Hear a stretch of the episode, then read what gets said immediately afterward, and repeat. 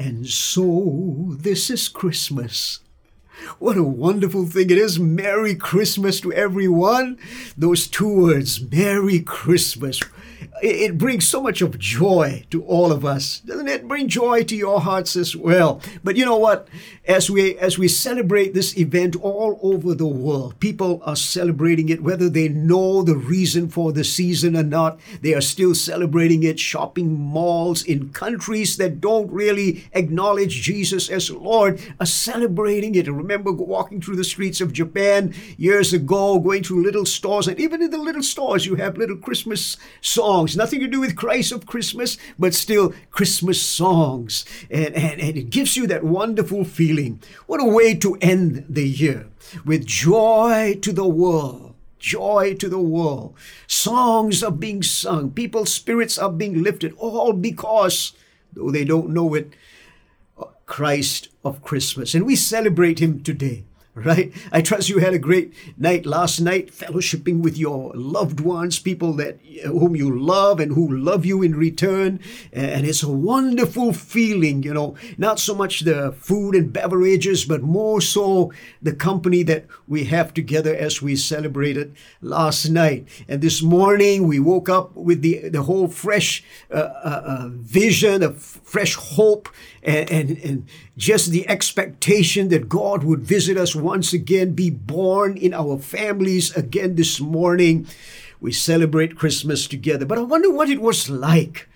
And I'd like to take a little journey with you and go back into time and look at three probable scenarios uh, of the first Christmas. Okay? So, once again, we want to say welcome online, and I thank God that you are still with us in this service, especially this morning. We would have loved love to have gathered. Some have texted me and said, Pastor, it looks like the government has given us permission. Yes, but they give us only 30 people at each service. And then at the same time, the Council of Churches has advised us not to hold uh, celebrations because uh, the COVID thing is affecting so many people, and we want to be wise at this time. So I trust that you understand our reason for still having our Christmas service online. So let's get into the story together, shall we? There are three uh, probable scenarios. The first possible scene is in heaven. I, I begin to think about how God has been absolutely silent. He has not spoken to his people. Now, when God does not speak to his people, that means he's also silent over the entire world. He has spoken to them and he has told them the reasons why his own people uh, and, and told them why he's not talking to them. He's, he's been hurt like, like a lover's hurt, you know, where there is now going to be a silent treatment. And this is going to be a long, silent night over the entire world because when God does not speak to his people, that means he's kind of moving away from the planet. Although he still loves the world and he's holding the world together, all things consist. It is held together by God. So God's holding the whole world together, just like he holds the entire universe together. But yet at the same time, he has not spoken for 400 years. And all this with the hope that man might begin to see we miss God so much. And have you ever felt that feeling, you know, when you feel like God is just not there and God, I miss you, especially if you have felt Him and you have heard His voice and now He's silent, you begin to think, God, I miss you so much. I miss you so much. But instead of doing that, you know, it is clear that man began to fill his cup of sin and it began to overflow. Man, the world got from bad to worse. And so here I, I begin to look at this. God is quiet. He does, he's not spoken. And then now suddenly rumor goes around heaven. Uh, uh, the word gets around. It's, it's more than a rumor. It's like everybody knows. The angels all begin to know that God is preparing to visit the earth after 400 years of silence. And the, the cup of man's sin is overflowing. And the wall has become a terrible place. There's a lot of bloodshed and a lot of evil that has been going on and building up over the years. So God is about to go to planet Earth. And I can see the angels beginning to talk. God's about to go down to this little planet that He created and put life on. And He loved this, the, the, the whole world, this, this little planet called Earth. He loved everyone in it. Time and again, He visited them and showed them His love and His power and His mercy and His grace. Man has become so bad. It was the only planet that God showed great love and it is rebelling against God. And now God is about to visit this planet. Let's get ready. Get the horses ready. And, you know, all the armies. Let's get the armies all ready. Let's go down. We're going to show the earth our power. The power of our great God, the commander of the Lord's armies, is going to visit the earth Archangel Michael, who's the leader, the angel who is the warrior angel, he gets his arm and everything ready, all set to go, waiting for the command of the Lord. And then word comes that God is asking Gabriel, not Michael, to come into his presence because he's got a message he wants to give to the earth. So everybody says, okay, I think Gabriel's going to give them a warning before we all go down. And this earth, this planet is gone. It's finished. It's done with. Gabriel comes before God and he says, Almighty One, we bow before you and the armies are ready. We're about to go. Archangel Michael has got everything set in place. God, tell us when. When shall we go? Are we ready? Just give us the time. Give us the moment. Say go, and we shall go. And God says, Well, I think, Gabriel, you, you, you totally misunderstand this. So now there is a confusing plan that is put before Gabriel. This is what's going to happen, Gabriel. The Word, God, is going to go down to the earth but he's going to go in the form of a baby. I want you to think what Gabriel must have felt when that message hit him. It, it, it became so confusing to him. God going down to the earth. You're not going to judge the world. No, no, no, no, Gabriel. I love the world so much. I'm going to send my son. He's going to become a baby. And I want you to pass this message on to a woman there, a girl by the name of Mary. I will give you her location. And you go give her this message that she will be the one chosen to have the baby implanted inside of her womb. Now, I want you to think about what Gabriel begins to think in his mind. He's going, How is this possible? How could God become a baby. A baby. And Gabriel has seen from the time he was created before the creation of the world, he has seen man created, he has seen babies being born. And he knows what a baby is like. And he begins to think to himself, how can this be? How could God become a baby? I mean, I can understand that the Messiah should go down with, with, with fiery horses, and the Messiah must go down, the, the, the Messiah promised Messiah must go on his one thigh is written King of Kings, on the other is Lord of Lords. He must go down with a flash of lightning, you know, fire, and, and you know, when he came down on Sinai, when God came down, I mean, it was fire, but going down. There's a baby. This this is absolutely confusing. God becoming a baby. I mean, God as a baby has to be cleaned. He, he has to be bathed. He has to be fed. He has to be burped. A baby on the shoulder of an earthly woman being burped. God being burped. Think of how confusing it must have been. The plan was a confusing plan to the angels because they don't think like God thinks. They are not omniscient. They don't understand the wisdom and the grace of God. And so here he is, God being carried on the shoulder of a human being, a baby. And then again, not only was the plan confusing, the, the common people and the common place that God chose. Now, Gabriel is given the people Mary, who is a peasant girl, and Joseph, a carpenter. The address is Nazareth. Now, Gabriel would have thought if the king is going to be born, he has to be born in a palace. Is Mary, does Mary come from a royal lineage, so to speak? Is she royalty? No, she's a peasant girl. One who has just gone through puberty, become a teenager, just, uh, just barely escaping pimples and totally in love with a young guy named Joe and about to get married. They are planning for their marriage, but and here is Joseph, a carpenter. A carpenter.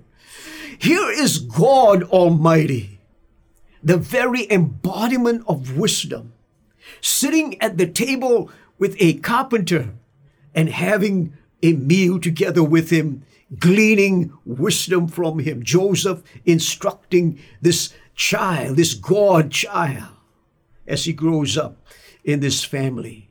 Common place, common people.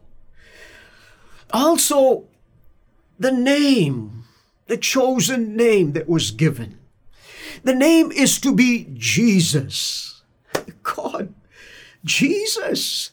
That, that is like, you know, a very common name, a name that was known throughout Israel. Many in Israel had that name. Of course, it was not the name that we now know as Jesus, it was Joshua. The same thing. Joshua, his name shall be called Joshua. We know it as Jesus.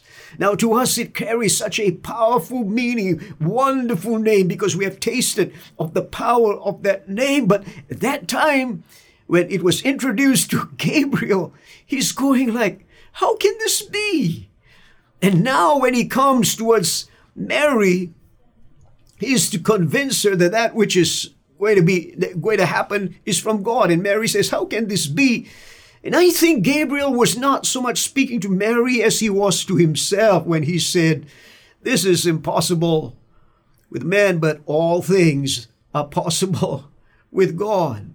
So when God tells him, you know, I'm sure he's thinking, all right, I gave the news to Mary. Then he goes back to the father and he says, God, listen, when it comes to Joseph, you've got to convince him because I don't know. I mean, this thing is just too confusing. The whole thing is just, I don't know. It doesn't make much sense to me. So could you please handle Joseph? And God takes over and gives Joseph a dream. I think that could have been a possible scene in heaven.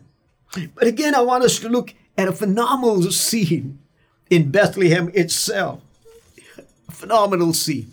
Why is it phenomenal? Because a barn has now become a throne room.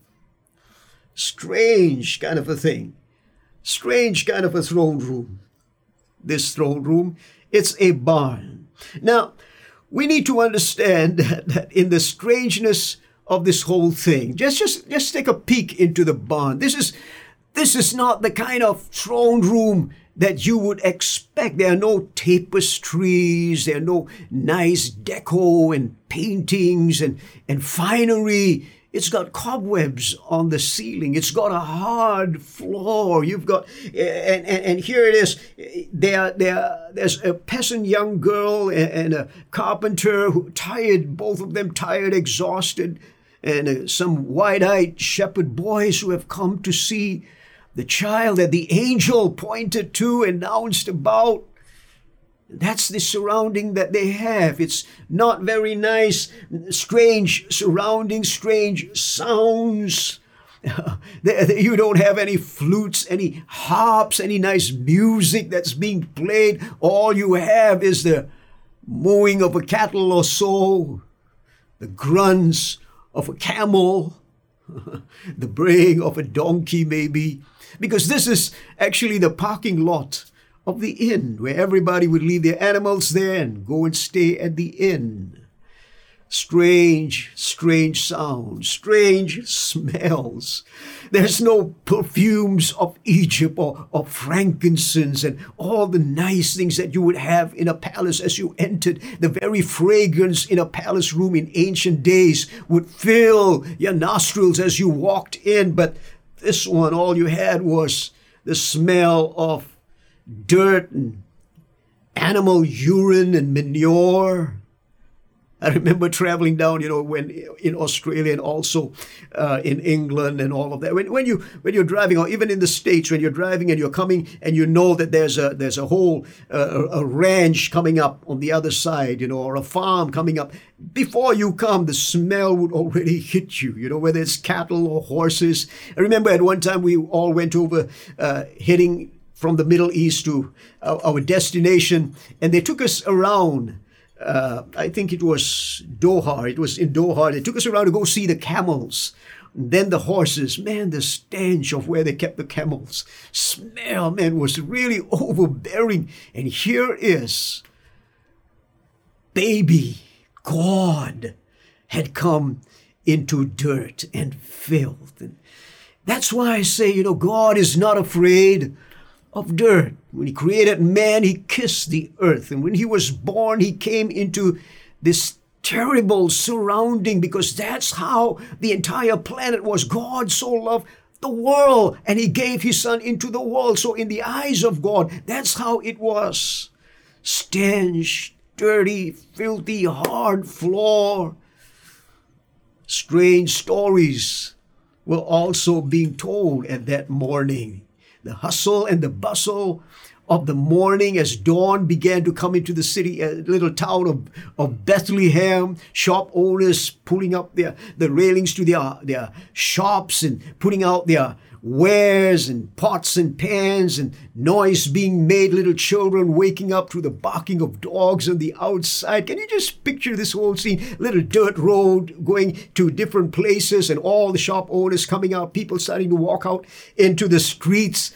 The innkeeper himself must have got up a little early that morning and uh, because his inn was full. He had to prepare things. So he had to have a breakfast first with his children and his family. And so they sit down quietly at a table. And I, I was just wondering did they ever talk about the couple that came in late at that night?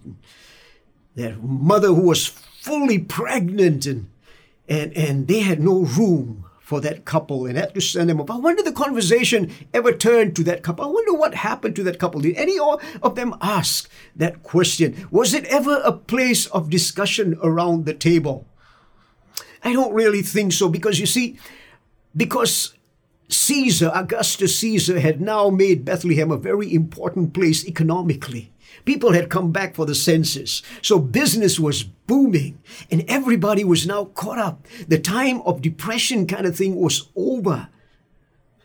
Quote unquote, no more COVID. Everything was bouncing back. So people were busy about, I don't think the subject of the couple ever came up because everybody was now becoming occupied with how they could get on in life. The first morning of Christmas strange stories. So I'd like to shift from a possible uh, uh, uh this phenomenal scene in Bethlehem to the final scene, which I would call a passionate scene in the manger. Now, I'm sure you know that the manger is not the whole nativity scene. That was the barn. The manger is actually the trough where the cattle and the donkeys would feed from straw that was placed inside. It was not really a small one, it was pretty long so that each animal could put their head and eat. It was not just a tiny little manger that you see in a nativity scene. I wish it was so, but it was not like a little cradle filled with hay. Okay, uh, it was a long trough where the animals would eat, but, but that would have been the most comfortable place to place the child. In that little manger, there is this baby. Divinity entering into the world on a hard floor through the womb of a peasant, the presence of a comforter placed in a manger. Holiness in the filth of animal manure and sweats. Majesty in the midst of the mundane, we say. God had come. He didn't come uh, in the like like a bright noonday sun to the apostle Paul. Didn't come as the inapproachable conqueror, unapproachable conqueror. He came as a baby, and he's lying there. Mary touches the face of God. Angels watch as a peasant girl changes the diaper, the napkin of God the babe in baby form. I want us to think about that for a while. The first Christmas, the first Christmas. Take a good look at this baby. The Word was made flesh and dwelt among us. He's lying there the creator God has now become a created being. He came in the flesh. In fact, First John tells us that every every person that does not confess that Jesus came in the flesh is the spirit of the Antichrist. He did come in the flesh. One of the first things we do when we look at a little baby is, you know, I don't know about you, but me, when each of our children were born, you first of all look at the hands. And there Mary holds the clenched fists of this little baby. And she opens that little fist, looks at all the little fingers. Oh, how beautiful they are. How beautiful are baby's hands. And, and, and the moment she pries open the fish, she puts her little pinky inside, and, and immediately the baby grabs that pinky. This child, this hand would not hold a scepter like a king would hold a scepter, would not wave from the balcony of a palace. This hand was made for things that we would not really associate it with. It would touch the rotting flesh of a leper and make it become whole. Touch the eyes of a blind man and cause him to see again. Touch a corpse, a dead body. According to the Jewish laws, all these things was not supposed, he was not supposed to do, but he would touch a corpse and raise that little boy, the son of a widow named Nain, and cause him to come to life. This hand would reach out to a sinking Peter and pull him up. And yet one day these hands would be tied down and nailed to a cruel cross. Beautiful, beautiful, beautiful hands. Beautiful hands. She looks at his face and lifts up his little legs. Oh, those small little feet, those stubby little toes. And I tell my grandkids sometimes, you know, like Nadine and Jada, and, and I would say, I want to, bite. grandpa wants to bite your toes.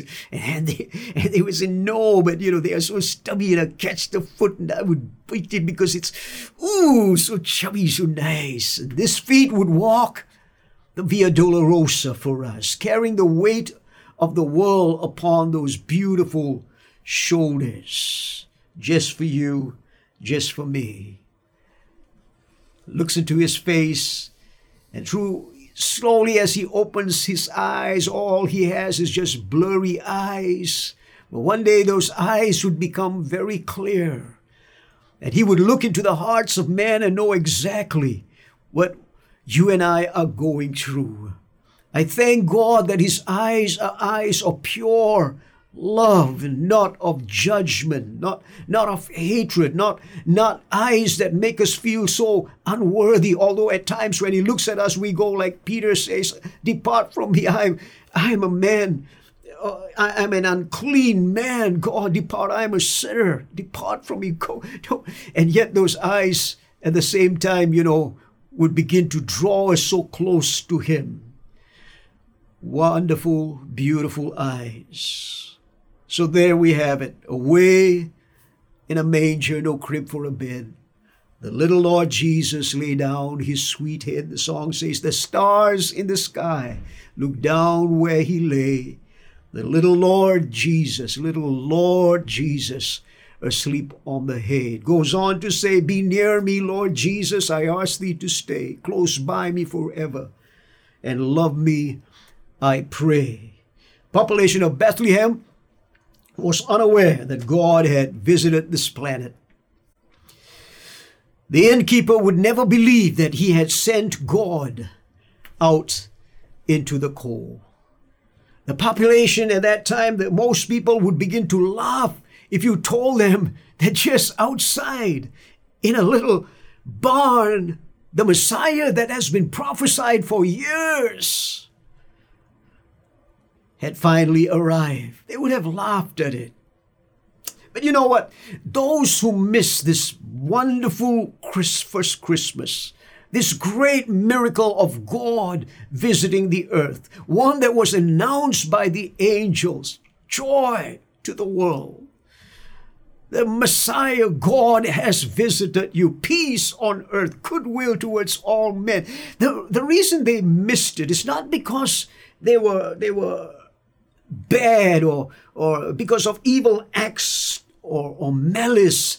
They missed it because they were not expecting God. They were not looking for Him to come at that period of their life.